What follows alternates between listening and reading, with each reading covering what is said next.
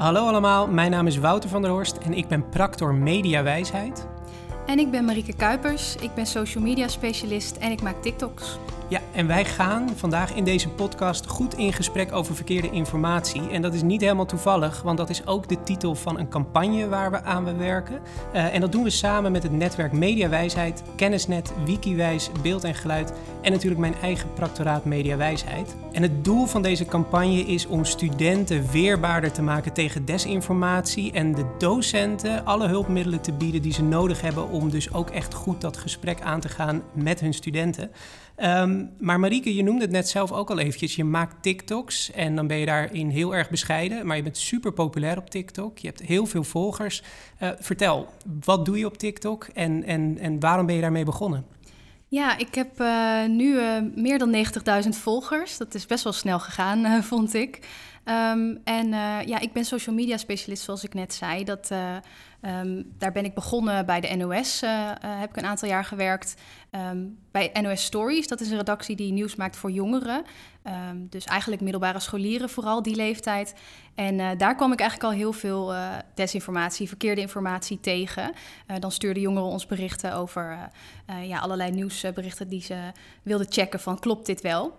Um, en later ben ik uh, bij Buitenlandse Zaken gaan werken, maar uh, ondertussen zie ik uh, op TikTok um, heel veel verkeerde informatie langsgaan in allerlei viral video's. En eigenlijk zag ik daar helemaal geen antwoord op. geen, enkel, geen enkele persoon die daarop zei van hé, hey, dit klopt niet. Um, dus toen dacht ik, ja, dan, dan voel ik me geroepen om dat zelf te gaan doen. Ja, en dus je merkte dat TikTok werd echt een beetje een soort vrijplaats voor uh, verkeerde informatie, voor desinformatie. Um, werd daar volgens jou ook niet zelf genoeg aan gedaan door het platform zelf? Nee, daar wordt, daar wordt nog niet genoeg aan gedaan, vind ik. Er zijn wel opties om uh, verkeerde informatie te melden. Um, maar het is nog maar de vraag of TikTok het dan er ook afhaalt of niet. Dat gaat soms goed, soms niet. Um, en ja, eigenlijk is het uh, probleem dat tegen de tijd dat TikTok het eraf haalt, dan is een filmpje al uh, misschien 200.000 keer bekeken. Dus dan is het kwaad al geschied, uh, want dat gaat echt heel snel op TikTok. Ja, ja. Hey, en hoe, hoe is jouw um, proces? Hoe komen die, die video's die je maakt, hoe komen die tot stand? Waar begin je? Nou, ik heb een, een, eigen account op TikTok. En ja, TikTok die personaliseert eigenlijk heel erg wat je te zien krijgt. Dus je kan heel erg, het kan heel erg leuk zijn. Je kan heel erg filmpjes krijgen die je leuk vindt. Dus mijn eigen TikTok-account is, nou ja, bijvoorbeeld kattenfilmpjes en uh, dat soort dingen. Um, maar daar kom ik minder verkeerde informatie tegen.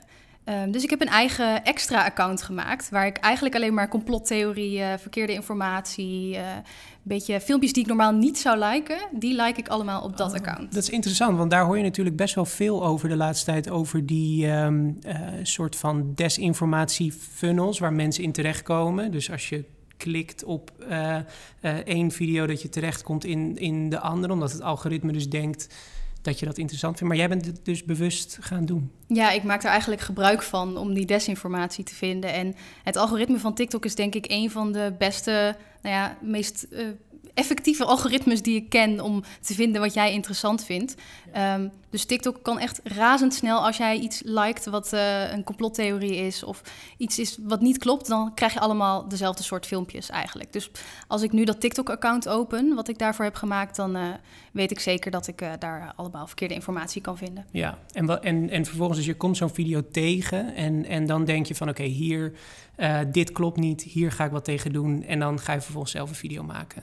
Ja, eerst ja. natuurlijk, het, het, begint natuurlijk met de observatie, nou, dit uh, klopt waarschijnlijk niet, denk ik. Um, en dan ga ik eerst researchen en kijken of ik uh, wel kan vinden of het klopt of niet. En uh, vaak klopt het niet, inderdaad. Maar ik kies ook filmpjes uit die wel veel zijn bekeken, omdat ik niet zomaar ja, filmpjes die heel weinig zijn bekeken, juist weer een heel groot publiek wil gaan geven. Nee, Nee, dat klopt. Dus dan, uh, en daarmee pak je natuurlijk ook waarschijnlijk het grootste publiek, omdat die filmpjes sowieso al heel veel worden bekeken. Ja. ja. En hoe gaat dat proces dan? Want je, je, je noemt jezelf volgens mij ook wel fact-checker, klopt dat? Ja, nou ja, ik weet niet of ik mezelf zo kan noemen, want ik ben niet uh, officieel uh, in, meer in dienst van een journalistiek bedrijf of whatever. Mm -hmm. en ik heb geen team achter me die ook nog mijn werk kan checken. Dat zou wel het beste zijn. Um, maar in principe probeer ik dat wel te doen, ja. Ja, Ja, en, en uh, we kennen TikTok natuurlijk allemaal als een, als een platform waar veel jonge mensen te vinden zijn. Zie je dat ook terug in de mensen die jou volgen op TikTok? Ja, ja. ja heel erg. Ja, ik heb eigenlijk een beetje bijna twee doelgroepen. Echt wat, wat jongere kinderen die dus echt uh, bijvoorbeeld heel bang worden van filmpjes over uh, chips waar je kanker van zou krijgen. Um, en een wat oudere doelgroep die meer bezig is met de grotere complottheorieën en, en dingen over vaccins. Nou ja, dat is natuurlijk breed gedragen, maar. Ja, en dat leeft in het onderwijs natuurlijk ook echt ontzettend. Uh, deze hele coronasituatie uh, is iets waar leerlingen zich um, natuurlijk ook en terecht zorgen om maken. En dat vertaalt zich dan ook in de discussies die er worden gevoerd uh, over de vaccins. En bijvoorbeeld waar heel veel leerlingen zich zorgen over maken, is de veiligheid van vaccins. En de discussies variëren van soms wat meer extremere voorbeelden, van er zit een chip in het vaccin, tot de ook wat meer genuanceerde um, um, vragen rondom vruchtbaarheid bijvoorbeeld. Hoe ga jij zelf om met die twee um, um, vormen van desinformatie? Aan de ene kant de wat meer extreme voorbeelden en aan de andere kant de toch wat meer genuanceerde. Nou ja, het is wel waar dat er, er is een, een deel wat echt uh, heel, heel extreem is. Maar dat is denk ik wel iets waar een, een, een klein deel maar in gelooft. Uh, dus dat het, grootste probleem zijn inderdaad die, die, uh, die verkeerde informatie die dan een soort van een deel waarheid is en een deel erbij verzonnen. Um, dat werkt natuurlijk ook het beste, want dan, dan lijkt het ook een beetje alsof het de waarheid is. Maar dan um, worden er alle, allerlei dingen bijgehaald waar helemaal geen bewijs voor is. En, en dat is iets waar jongeren heel gevoelig voor zijn. Um, zeker omdat ze dan niet echt het gevoel hebben dat ze bijvoorbeeld ergens grip op hebben of, of dat ze bang zijn of nou ja, niet, niet genoeg weten. En dan, dan zijn ze heel gevoelig voor dat soort uh, informatie. Ja. En wat voor, wat voor reacties krijg je zoal op jouw um, uh, video's? Uh, ik, ik, ja, ik krijg hele positieve reacties. Uh, bijvoorbeeld van uh, nou, die jonge jongeren die echt zeggen van... ik was zo bang om die chips te eten en je hebt me echt gered. ik ga gewoon weer een zak opentrekken. dat soort reacties. Maar ook de, wat oudere jongeren, de echte twintigers... die dan zeggen... Um, ja, wat goed dat jij er bent op dit platform. Ik zie alleen maar verkeerde informatie. En ik vind het gewoon fijn om te zien dat er iemand is die ook nog een beetje probeert uh, genuanceerd na te denken. Uh, maar ik krijg, en gelukkig is dat een klein deel, ook wel hele heftige reacties, uh, negatieve reacties. Uh, van mensen die wel geloven in die complottheorieën bijvoorbeeld, waar ik het dan over heb.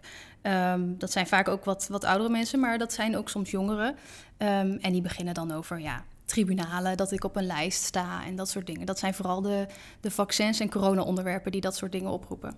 Ja, wat ontzettend heftig. En het, het is natuurlijk ook het risico als je het over desinformatie hebt en als je dus echt goed dat gesprek aan wilt gaan over verkeerde informatie, dat je dus ook heftige reacties kunt krijgen. En we hebben onderzoek gedaan en het blijkt dus dat um, leraren in opleiding daar eigenlijk helemaal niet goed op voorbereid worden. Nou, dat is natuurlijk ook waarom wij deze campagne zijn gestart. Maar heb je nog tips voor deze uh, leraren in opleiding? Zeker. Ik denk dat het uh, heel goed is om uh, een beetje research te doen zelf en te kijken wat de populairste um, complottheorieën en nepverhalen zijn, zodat je daar onderbouwd mee in gesprek kan gaan en, en er niet zomaar hard op ingaat van, nou ja, dat, dat is sowieso onzin.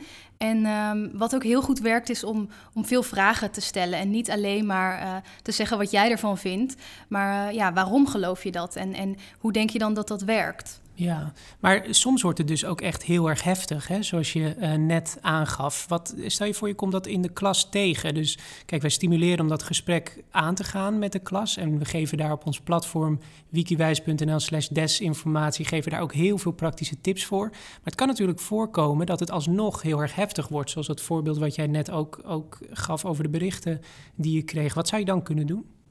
Ja, het is, daar is het natuurlijk op gemaakt, die desinformatie, om op emoties in te spelen. En, en dat werkt ook heel goed. Dus dat, dat zul je denk ik ook in het klas terug gaan zien als je dat uh, er samen over hebt. En ik denk dat het ook goed is om dan uh, af en toe ook persoonlijk in gesprek te gaan, zo buiten zo'n groepsetting.